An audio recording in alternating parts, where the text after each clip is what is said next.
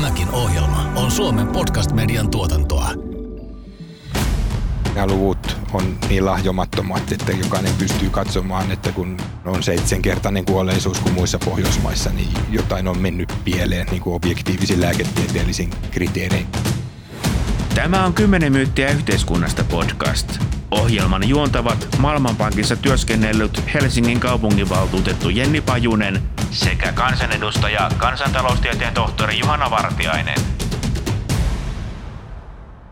Tässä jaksossa puhutaan Ruotsin koronastrategiasta ja miksi se epäonnistui. Ja meillä on vieraana Tukholman kuninkaallisen teknisen korkeakoulun professori ja geenitutkija Tuuli Lappalainen ja Helsingin ja Uudenmaan sairaanhoitopiirin diagnostiikkajohtaja Lasse Lehtonen. Tuuli, Ruotsin koronastrategia epäonnistui. Mitä ajatuksia tämä sinussa herättää?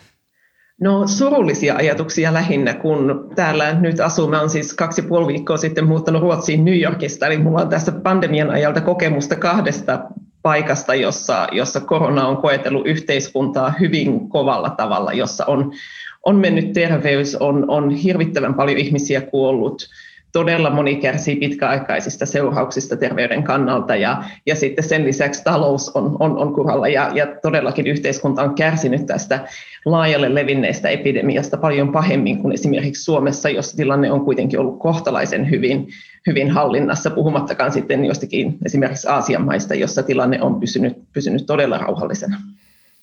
Mites Lasse? Suomi on pärjännyt sinänsä ihan hyvin eurooppalaisessa mittakaavassa ja Ruotsissa on 14 000 kuollutta, Suomessa on tällä hetkellä 900 kuollutta. Et kyllähän tämä ero on aika hurja, kun kuitenkin hyvin samanlaisista lähtökohdista tähän epidemiatilanteeseen lähdettiin.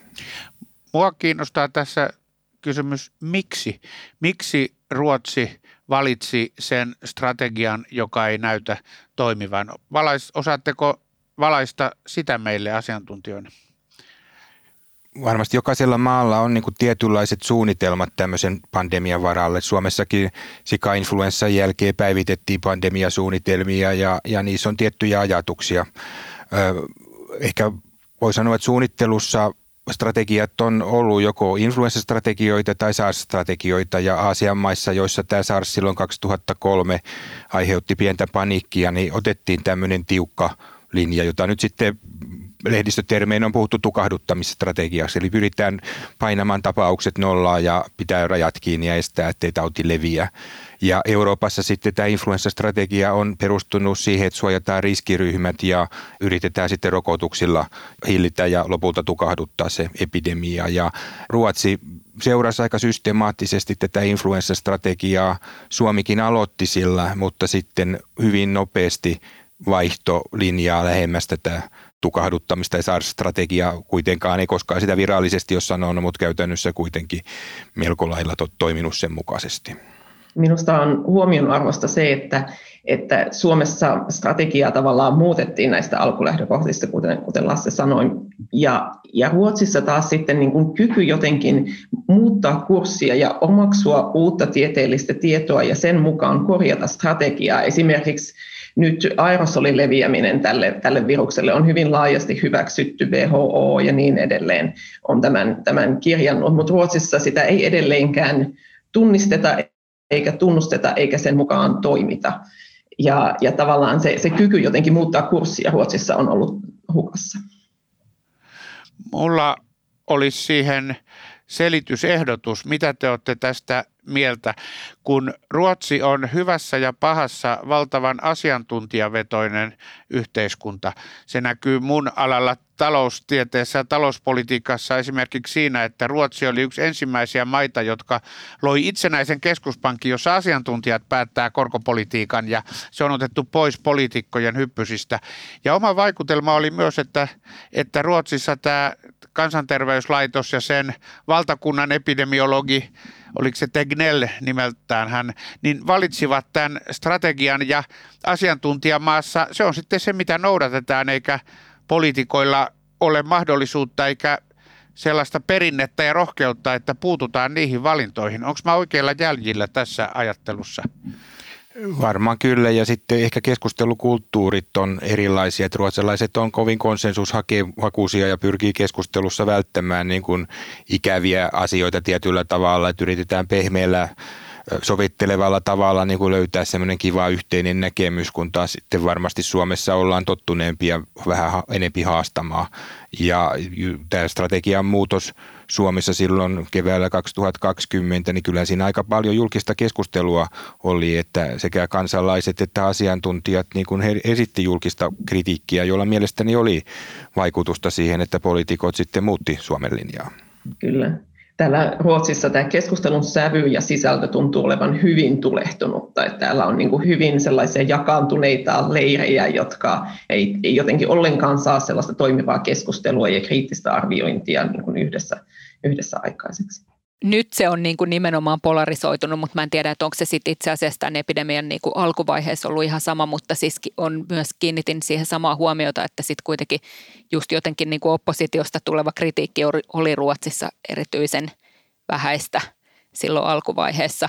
Niin silloin toivokin, että ehkä tällaiset hallitusoppositioasetelmat laitetaan sivuun, mutta, tota, mutta Ruotsissa sitten jossain, jostain syystä se sitten johti tähän – tilanteeseen, että okei, että nyt on ollut 15 kertaa enemmän kuolleita ja 10 kertaa enemmän sairastuneita, mitä Suomessa. Joo, kyllä keskustelu Ruotsissa oikeastaan on vasta virinnyt sen jälkeen, kun nämä luvut on niin lahjomattomat, että jokainen pystyy katsomaan, että kun tosiaan on, on seitsemänkertainen kuolleisuus kuin muissa Pohjoismaissa, niin jotain on mennyt pieleen niin kuin objektiivisin lääketieteellisin kriteerein, koska kyllähän kansanterveys työssä sitten puhutaan mitä hyvää niin katsotaan sitä kuolleiden määrää ja onko niin kuin terveydenhuoltojärjestelmä ja yhteiskunta yleisestikin pystynyt estämään nämä niin sanotut estettävissä olevat kuolemat. Ja silloin se vertailukohta on tyypillisesti naapurimaissa, että minkä takia norjalaiset ja suomalaiset on, on selvinnyt ja ruotsalaiset on kuollut. Ja kyllä tällä, tällä hetkellä keskustelua tuntuu täällä hallitsevan sellainen kootut selitykset tyyli, jossa, jossa sitten niin kuin mietitään, että mihin Ruotsia pitää verrata, että voiko sitä verrata New Yorkiin, ehkä ei kuitenkaan, mutta Ruotsiin ja, e, Suomen ja Norjaan Ruotsia ei missään nimessä voi verrata, koska silloinhan Ruotsi näyttää pahalta. Ja, ja tämä jotenkin niin kuin, kaikenlaisia selityksiä siitä, että, että miksi tämä jotenkin ei ole niin paha kuin miltä se näyttää. Ihan niin kuin siis viran, viranomaisten ja poliitikkojen ja tavallisten kansalaisten toimesta käydään tällaista keskustelua tällä jossain vaiheessa silloin niin kuin epidemian aika alkuvaiheessa, kun vielä itsekin aktiivisesti seurasi tätä John Hopkinsin globaalia taudin kehittymistä tietokantaa ja sitten sit okei aika nopeasti alkoi käydä niin kuin selve, selville se, että okei Ruotsi nyt tekee niin kuin ihan erilaisia ratkaisuja kuin kaikki muut ja jossain vaiheessa ajatteli, että okei, että onko se sitten tavallaan palvelus globaalille yhteisölle, että on kokeiltu ihan erilaista strategiaa kuin, kuin muilla, mutta ehkä nyt sitten tietenkin tulokset puhuu puolestaan. Joo, varmaan näistä arviointia tehdään ja, ja tulee lääketieteellisiä suosituksia, miten tilanteisiin pitää reagoida.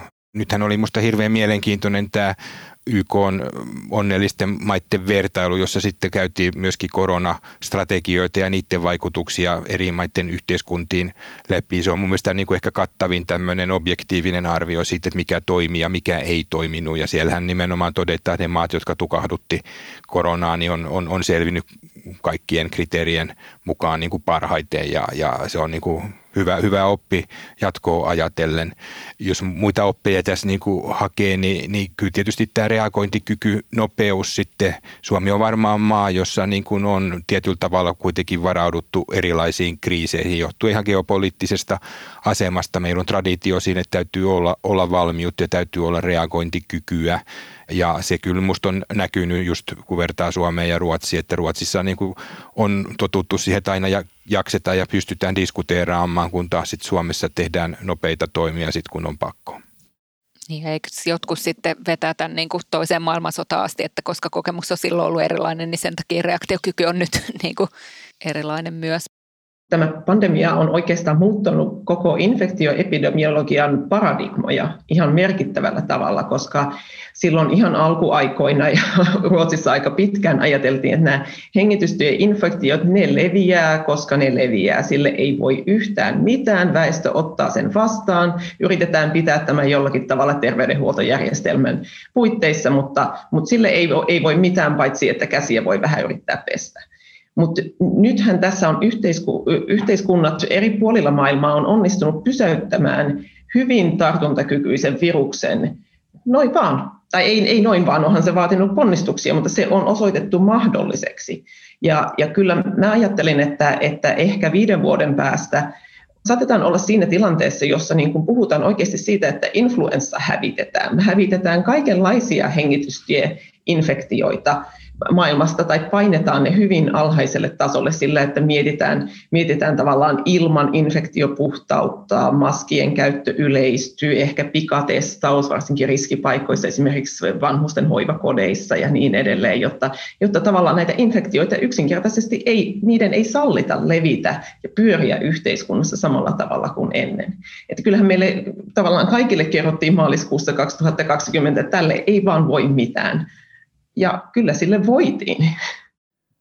Toihan on kiva optimistinen sanoma, että tästä opitaan ja jos käyttäytyminen muuttuu, niin sillä voi tietysti olla isoja vaikutuksia. Jos vaikka kaikki pesee käsiään eri tavalla, te tiedätte paremmin, onko sillä oikeasti merkitystä, mutta itsekin on koko elämän pessy kädet huolettomasti ja nyt on tullut rutiiniksi se, että hinkkaa kaikki sormien välit. Jos käyttäytyminen tällä tavalla tai jotenkin muuten muuttuu koko väestön parissa, niin voiko sillä olla aika isojakin seurauksia sitten pitkällä aikavälillä?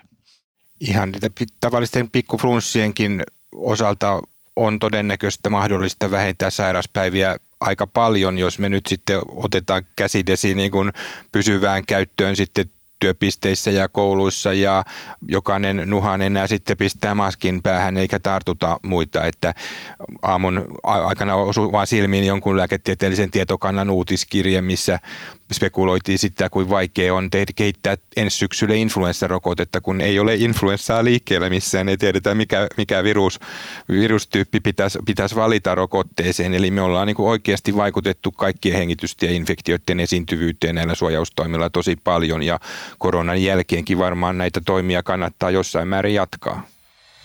10 myyttiä yhteiskunnasta podcast. Jakso 33. Ruotsin koronastrategia epäonnistui. Miten sitten vielä, jos miettii näitä tota, tavallaan sitä Ruotsin tekemiä ratkaisuja, sitten jossain vaiheessa puhuttiin siitä, että olisiko siellä tullut talouselämältä jotain painostusta, että tavallaan talous vahingoittuu vähemmän, jos on sitten niin kuin liikkuvuutta ei rajoiteta ja näin poispäin, niin mitä, mitä te ajattelette siitä – kauhean vaikea sanoa. Mä kyllä luulen, että toi Johanan esittämä käsitys sitä asiantuntijavallasta on, on, on oikein pituskinpa siellä ihan hirveästi kerittiin lobata sitä strategiaa, kun tämä alkoi, vaan siellä oli se asiantuntijoiden ajatus ja sen mukaan sitten mentiin. Olisiko kuitenkin rakenteellisia tekijöitä, jotka selittäisi osaltaan tätä Ruotsin valtavaa kuolleisuutta? Tulee mieleen vain se, että Ruotsissa on paljon enemmän sellaisia ryhmiä, jotka on tässä osoittautuneet haavoittuviksi, kuten vaikka köyhiä Somaliasta tulleita maahanmuuttajia, jotka asuu ahtaasti, joilla voi olla heikompi perusterveys ja jotka ei ehkä ymmärrä kaikkia ohjeita. Ja kun Ruotsissa on vain enemmän sellaisia ryhmiä, ilmeisesti myös suomalaisia vanhoja on kuollut todella paljon. Ruotsissa taitaa olla aika iso vanhusväestö ja sitten Ruotsi on myös kaupungistuneempi. Sitä mä oon miettinyt, että Suomessahan asutaan paljon enemmän hajallaan. Voiko tällaiset tekijät kuitenkin osaltaan selittää tätä suurempaa kuolleisuutta, eikä pelkästään tämän valitun strategian ero, mitä Tuuli ja Lasse mietitte tällaisesta? Kyllä varmasti osittain, että tämähän on nähty kaikkialla maailmassa, että tämä pandemia on tuonut esille sellaiset yhteiskunnan rakenteelliset eriarvoisuudet ja, ja erilaiset syrjäytyneet ryhmät, jotka on sitten eri tavoilla jääneet tavallaan näiden torjuntatoimien ulkopuolelle tai sivuun ja, ja joissa sitten tämä virus on päässyt leviämään, ja, to, ja sitä, on, sitä on toki Ruotsissakin tapahtunut. Ja, ja siinä on tietysti niin kuin, kaikissa maissa on käyty paljon keskustelua siitä, että kenen syy se sitten on, että, että jos, jos ihmisille ei ole tietoa tarjolla heille sopivalla kielellä ja, ja kulttuurisesti sopivalla tavalla, niin, niin kenellä siitä on vastuu. Ja sitten toisaalta monesti nämä esimerkiksi maahanmuuttajaryhmät tekee sellaisia töitä, joissa, joissa niin kuin töissä käynti altistaa tartunnoille. Ja Ruotsissa maskeja ei käytetä ja niin edelleen, jonkinlaiseen yhden metrin etäisyyteen luotetaan työpaikalla, niin, niin palveluammateissa työskentelevät kyllä altistuu virukselle silloin huomattavalla tavalla. Tämä on toki ihan, ihan totta ja, ja nämä sosioekonomiset ongelmat tulee nyt sitten koronassakin esiin. Täytyy tietysti sanoa, että ne on, on monissa muissakin sairauksissa ja niihin täytyy pyrkiä aktiivisesti vaikuttamaan, mutta ihan kovin helppoahan se ei ole, koska siellä on sitten tosiaan resursseihin, kulttuuriin, kaikenlaiseen käyttäytymiseen liittyviä piirteitä, jotka sitten muuttuu aika hitaasti.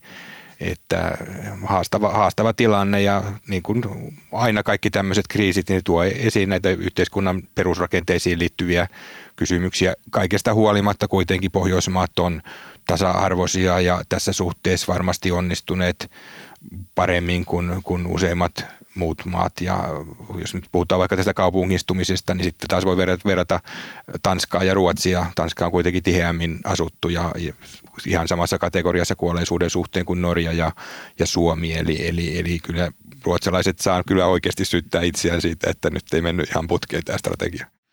Ja tämä on varmaan Ruotsille kyllä aiheuttaa iskun heidän kansainväliseen maineeseensa, kun Ruotsia on jotenkin, he ovat itsekin tottuneet pitämään itseään jonkinlaisena yhteiskuntapolitiikan suurvaltana, jota kopioidaan ja jota ihaillaan. Ja jos syynä on tämä asiantuntijavaltaisuus, niin sekin on piirre, jolla on monia hyviä puolia, että Ruotsin taloutta on hoidettu vahvasti ekonomistiteknokraattien neuvojen mukaan ja vaikka poliittinen prosessi siitä, minne rakennetaan teitä ja väyliä, on Ruotsissa jotenkin paljon tieteellisempi verrattuna siihen poliittiseen huutokauppaan, joka on Suomessa. Että asiantuntijavaltaisuudella on monia hyviä puolia, mutta sitten jos Tegnell valitsee väärän strategian, niin nyt se aiheuttaa sitten näin lähes traagisen epäonnistumisen. On se kiinnostavaa.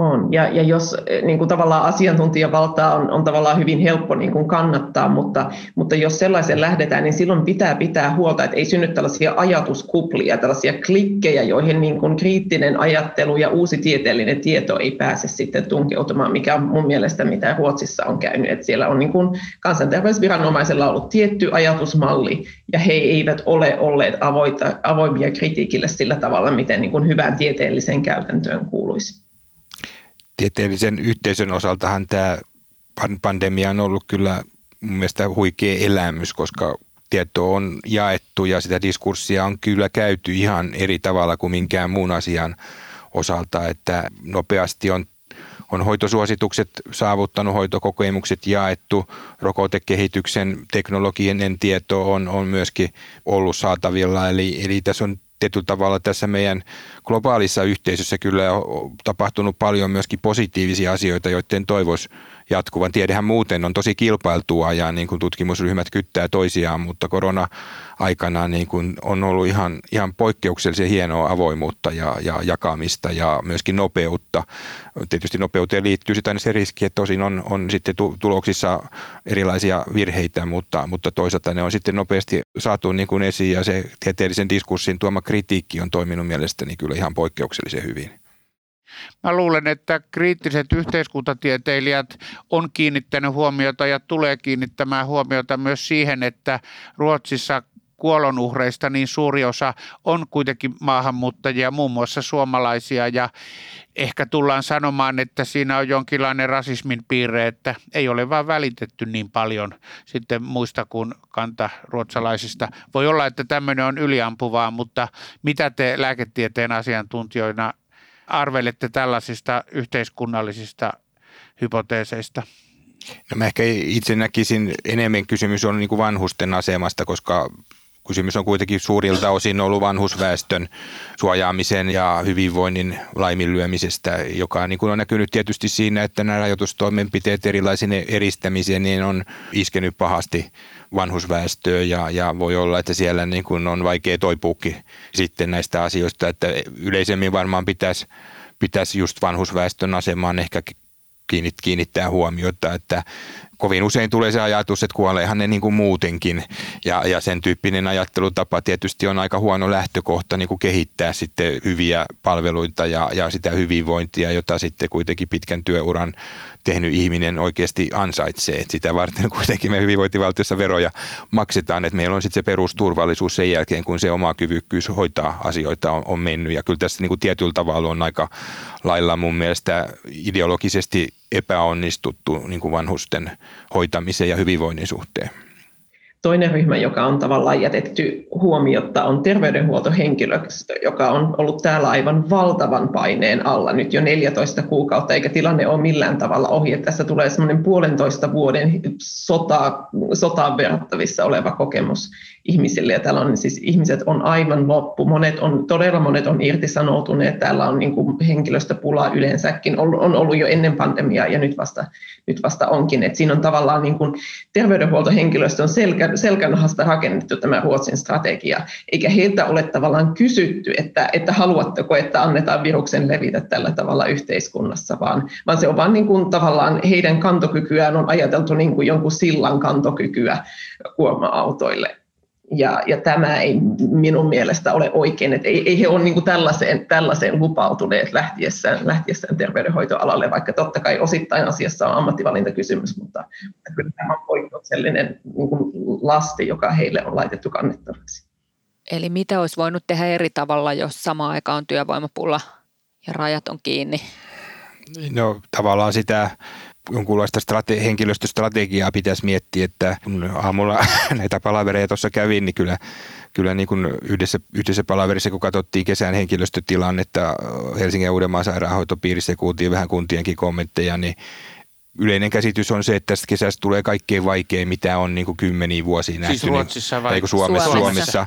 Että se, se tavallaan sitten vaikka Suomessa on päästy niin kuin helpolla, niin sitten tämä tämä paine ja, ja sitten tietynlainen niin kuin se visio sit tulevaisuudesta on niin kuin puuttunut, että me taistellaan tämä taistelu ja ehkä voitetaan tämä sota, mutta millainen rauha sitten saavutetaan. Eli ihmiset on toki mennyt terveydenhuoltoon osin kutsumuksesta, mutta kuitenkin tekemään työtä ja niin kuin rakentamaan uraa itselleen ja, ja hiukan se visio niin kuin tuntuu puuttuvan, että hoitakaa tämä homma, mutta sitten sen jälkeen niin kuin menkää, jatketaan niin kuin ennenkin. Ja se nyt ei tunnu kyllä erityisesti hoitohenkilökuntaa kauheasti miellyttävän tämä niin sanottu rauhansopimus sitten, että, että voitetaan ehkä sotaa, mutta hävitään rauha, eli menetetään sitten niin kuin kiinnostus alana ja, ja niin kuin Tuuli sanoi, niin sitten henkilökunta lähtee muihin hommiin. Et siinä, siinä on mun mielestä niin kuin iso, iso riski. Tässähän on niin kuin ihan erityisesti Ruotsissa strategiana on ollut pitää tartunnat niin kuin just siinä terveydenhuoltosysteemin puitteissa, ja mikä on sitten, sitten rasittanut systeemiä monella, monella tapaa. Suomessa on pyritty jollakin tavalla vähän alemmalle tasolle, mutta silti tavallaan se terveydenhuoltosysteemin niin kuin kantokyky on ollut keskeinen mittari. Ja tämä on, on minusta ongelmallinen lähtökohta ihan, niin kuin, ihan perusteissaan, että, että tavallaan pitäisi pyrkiä nollatason tartuntaan, mahdollisimman lähelle nollaa. Koska mikä tahansa taso sen yläpuolella, niin sillä, sillä tasolla taiteilu on vaikeaa, se ei onnistu, koska virus pyrkii leviämään, ja sitten se johtaa tähän tämmöiseen niin kuin hajotusten jumppaamiseen päälle ja pois ja jatkuvaan säätöön, ja sitten siihen, että tulee näitä epidemiahyöpsähdyksiä, jossa sitten tulee varsin kovaa painetta sairaaloissa ja ja tavallaan niin kuin se, se niin kuin tämmöinen mitigaatio tai suppressiostrategia tai tämmöinen niin kuin jollakin tavalla harmaalla alueella tasapainottelu, se, se, on, se ei vaan niin kuin toimi strategiana niin hyvin kuin tällainen epidemian tukahduttaminen. Ja, ja, ja täytyy niin kuin jatkaa vielä sillä tavalla, että kun kuitenkin Suomessa oli niin kuin jonoja jo ennestään ja nyt on niin kuin tätä hoitovelkaa tullut ja niin kuin sanoin, niin jos se rauha on sitten se, että se saatte niin kuin sen hoitovelan vielä niin kuin tavallaan kuormaksenne ja, ja hoitakaa tämäkin tässä nyt sitten. Ja, ja kaikesta huolimatta Suomen terveydenhuollon resurssit on kuitenkin heikommat kuin Ruotsin, niin tota, se on niin kuin haastava, haastava tilanne, että semmoinen niin kuin tietty näky, näkymä kirkas visio siitä, että mitä terveydenhuolto on ja, ja mitä ihmiset voi sieltä odottaa, niin se, se niin kuin hiukan, hiukan puuttuu kyllä. Että mä itse kuitenkin tämmöinen niin kuin, ehkä hiukan hyvä uskon, että mä uskon, että yhteiskunnan tavoitteena pitäisi olla niin kuin se, että ihmiset on terveitä ja hyvinvoivia. Ja se on niin kuin, niin kuin ihan näitä perusasioita, mitä, mitä, mitä tehdään. Ja siihen tarvitsisi niin kuin resurssoida ja rakentaa semmoinen systeemi, joka on kestävä, joka siis tarkoittaa sitä, että se, se mitoitetaan se järjestelmä niiden keskeisten tavoitteiden saavuttamiseksi. Ja, ja välillä tietysti joudutaan venymään, mutta jos jatkuvasti me ollaan tavallaan semmoisessa kriisimoodissa, että joko sulla on pandemia tai hoitovelka tai, tai muu, niin kyllähän se niin kuin syö sen innon sitten niiltä ihmisiltä, jotka sinne, sinne niin kuin sanotaan rivien, rivien laitetaan sitä taistelua käymään. Kymmenen myyttiä yhteiskunnasta podcast. Vieraana tänään geenitutkija Tuuli Lappalainen ja HUSin diagnostiikkajohtaja Lasse Lehtonen. Sanopa Tuuli, kun itseäkin kiinnostaa kuitenkin tämä ruotsalaisen yhteiskunnan toiminta. Mähän olen Ruotsin kansalainenkin, niin se on tavallaan kotimaa kaksoiskansalaiselle. Niin miten nyt kun tämä epäonnistuminen on ollut näin ilmeinen, niin onko se johtanut kuitenkin avoimeen ja rehelliseen ja informatiiviseen läpivalaisuun siitä, mitä on tehty ja onko Anders Tegnell kommentoinut tätä tai myöntänyt kenties jotain virheitä vai ollaanko vieläkin jonkinlaisessa kieltämisen kulttuurissa, jossa tätä ei käydä rehellisesti läpivalaisten läpi. Miltä se näyttää Ruotsissa oleilijalle? Minun käsitykseni mukaan edelleen ollaan enimmäkseen tässä kieltämismoodissa, että, että Tegnell muutama viikko sitten televisiossa oli, oli iso keskustelu ohjelma-asiasta, ja, ja siis hän valehtelee päin, päin naamaa toimittajille siitä, että koskaan ei mitään laumasuojaa tavoiteltu, ja, ja ei ole mitään näyttöä maskien ja kaikkia tämmöisiä siis niin kuin aivan, ja hän ei yksinkertaisesti puhu totta, ja tämä on mun mielestä niin kuin viranomaiselta aivan niin kuin järkyttävää käytöstä. Ja, ja, ja kuten mainitsin, niin täällä on tämmöinen niin kuin erilainen koottujen selitysten niin kuin kavalkaadi tällä hetkellä meneillään. Että kyllähän täällä kriittistäkin keskustelua käydään ja toivottavasti kun tämä tilanne täällä rauhoittuu, niin, niin sitten tavallaan pystytään vähän, vähän pitkäjänteisemmin katsomaan, että mitä täällä oikeasti tapahtui ja mitkä oli nämä virheet, virheet joita tehtiin ja sitten, ja sitten oppimaan niistä.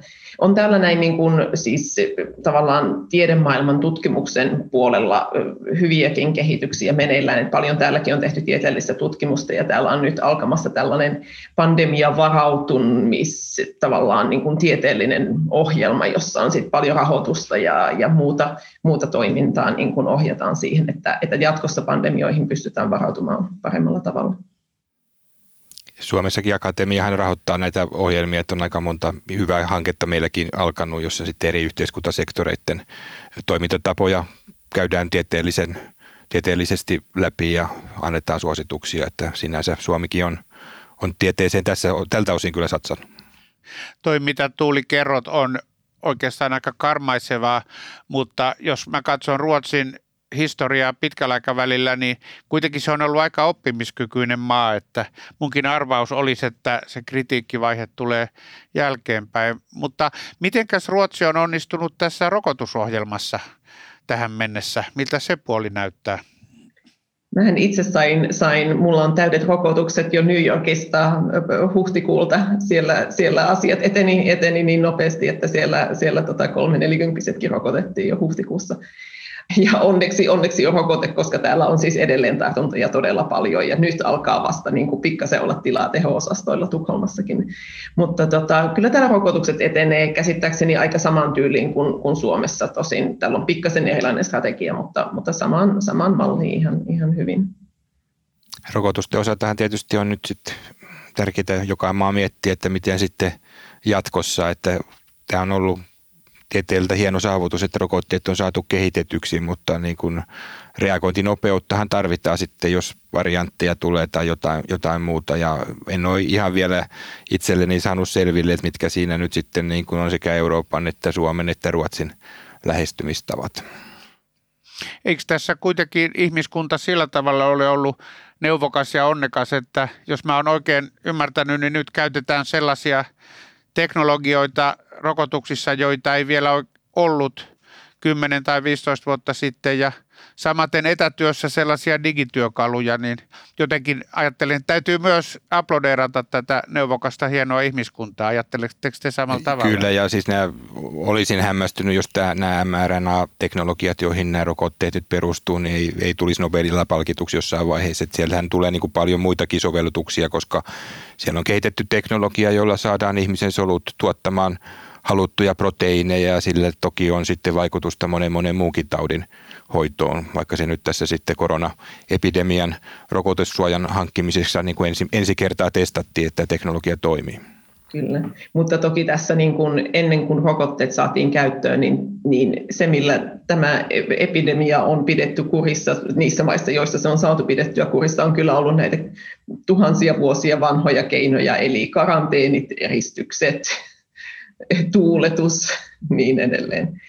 Että, että kyllä, kyllä ne ihan niin kuin vanhatkin konstit toimii, kun niitä oikein, oikein käytetään.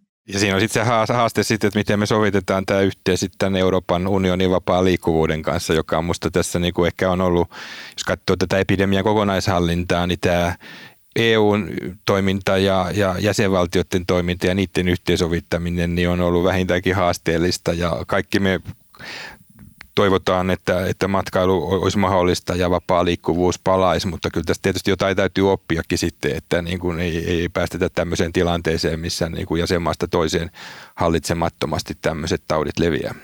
Mm. Mun mielestä yksi mielenkiintoinen vertailukohta on tavallaan se, että Ruotsissa on hyvin paljon painotettu sitä, että täällä niin kuin nämä pandemiarajoitukset yhteiskunnassa perustuu tämmöiseen vapaaehtoisuuteen ja siihen, siihen ajatukseen, että, että ihmiset on fiksuja ja kun niille asiat selitetään, niin, niin sitten ihmiset toimivat oikein. Ja, ja mä kyllä niin kuin uskon tähän noin niin kuin periaatteen tasolla ja, ja, ja itse asiassa käytännössäkin, mutta, mutta täällä hyvin paljon niin kuin toimittiin sillä tavalla, että kun se strategia oli tämmöinen jotenkin epämääräinen ja tavoitteet oli, oli hukasta, niin niitä rajoituksia säädettiin päälle ja pois ja löysennettiin, tiukennettiin niin kauan, että ihmiset ei pysynyt perässä ollenkaan ja sitten lakkasivat välittämästä kokonaan. Täällä on nyt Tukholman metrossa maskisuositus päällä, mutta ehkä 10 prosenttia käyttää maskia. Ei, ihmiset ei enää niin kuin, jaksa välittää.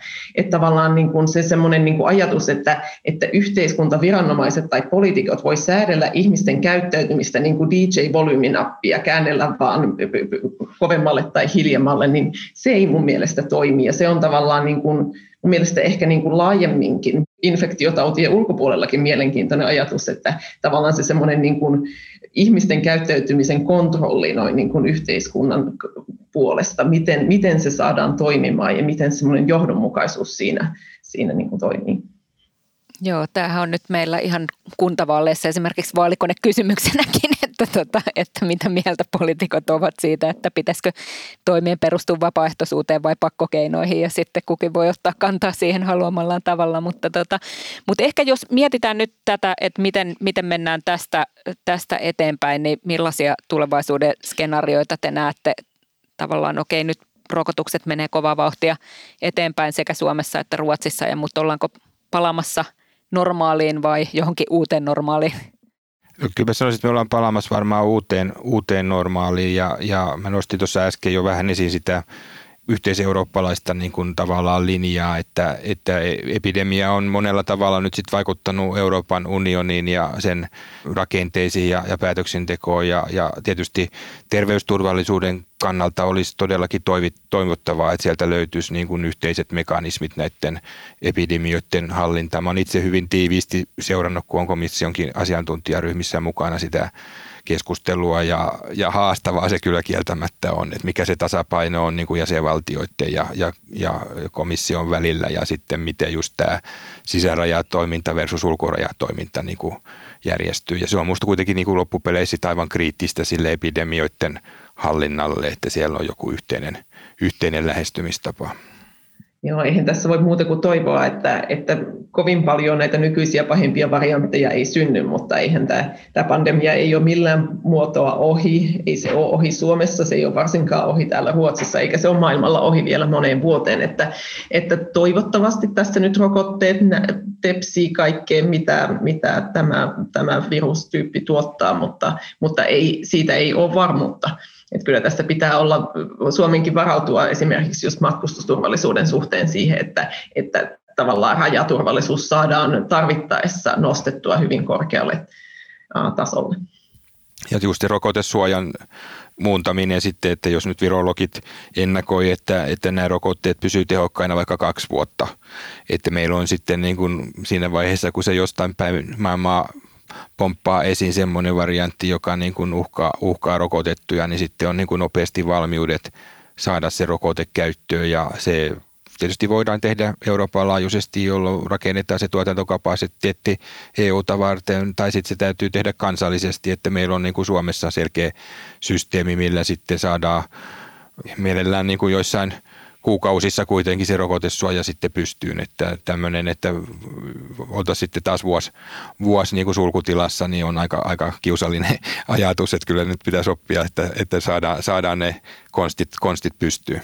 Joo, just näin. Ja tietysti niin kuin globaalissa mittakaavassa tämä, tämä pandemia ja tulevat pandemiat ei, ei mene ohi ennen kuin rokotetuotanto ja rokotus, rokotuskyky on, on globaalisti kunnossa. Että, että niin kauan kun, jos, jos länsimaat vaan pitää itsestään huolen ja, ja virus pääsee pyörimään muualla maailmassa, niin silloin kukaan ei ole turvassa tällä, tällä maapallolla. Että kyllä tässä pitää miettiä niin kuin ihan globaalia näkökulmaa myös.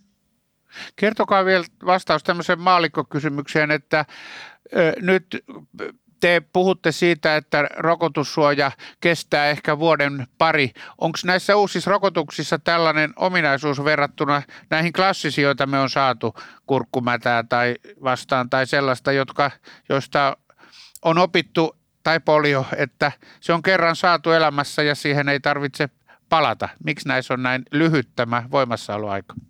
Me ei tietysti ihan tarkkaan vielä tiedetä, kuinka kauan tämä vasta-aine vaste kestää rokotuksille, mutta kyllä mä itse pitäisin suurempana huolena sitä se viruksen muuntautumista, että se on sitä evoluutiobiologiaa, että virus, jos ei se pysty infektoimaan rokotettua, niin se muuttaa muotoa, jotta se pystyy sitten infektoimaan ja, ja lisääntymään ja, ja näin tämä luonto vaan, vaan toimii, että koko aika virukset ja bakteerit hakee, hakee semmoisia muotoja, joilla ne pystyisi, pystyisi leviämään ja lisääntymään. Tämä tämmöinen jatkuva kilpajuoksu. Eli jatkuva kilpajuoksu ei voida hengähtää, mutta kuitenkin nyt kohtuu hyvin on pärjätty. Jos pidit tästä jaksosta, niin reittaa meidät Apple Podcasteissa ja seuraa meitä Spotifyssa. Kymmenen myyttiä yhteiskunnasta podcast.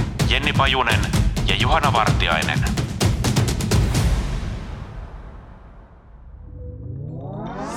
Tämän ohjelman tuotti Suomen Podcast Media. Löydät lisää podcasteja osoitteesta podcastmedia.fi.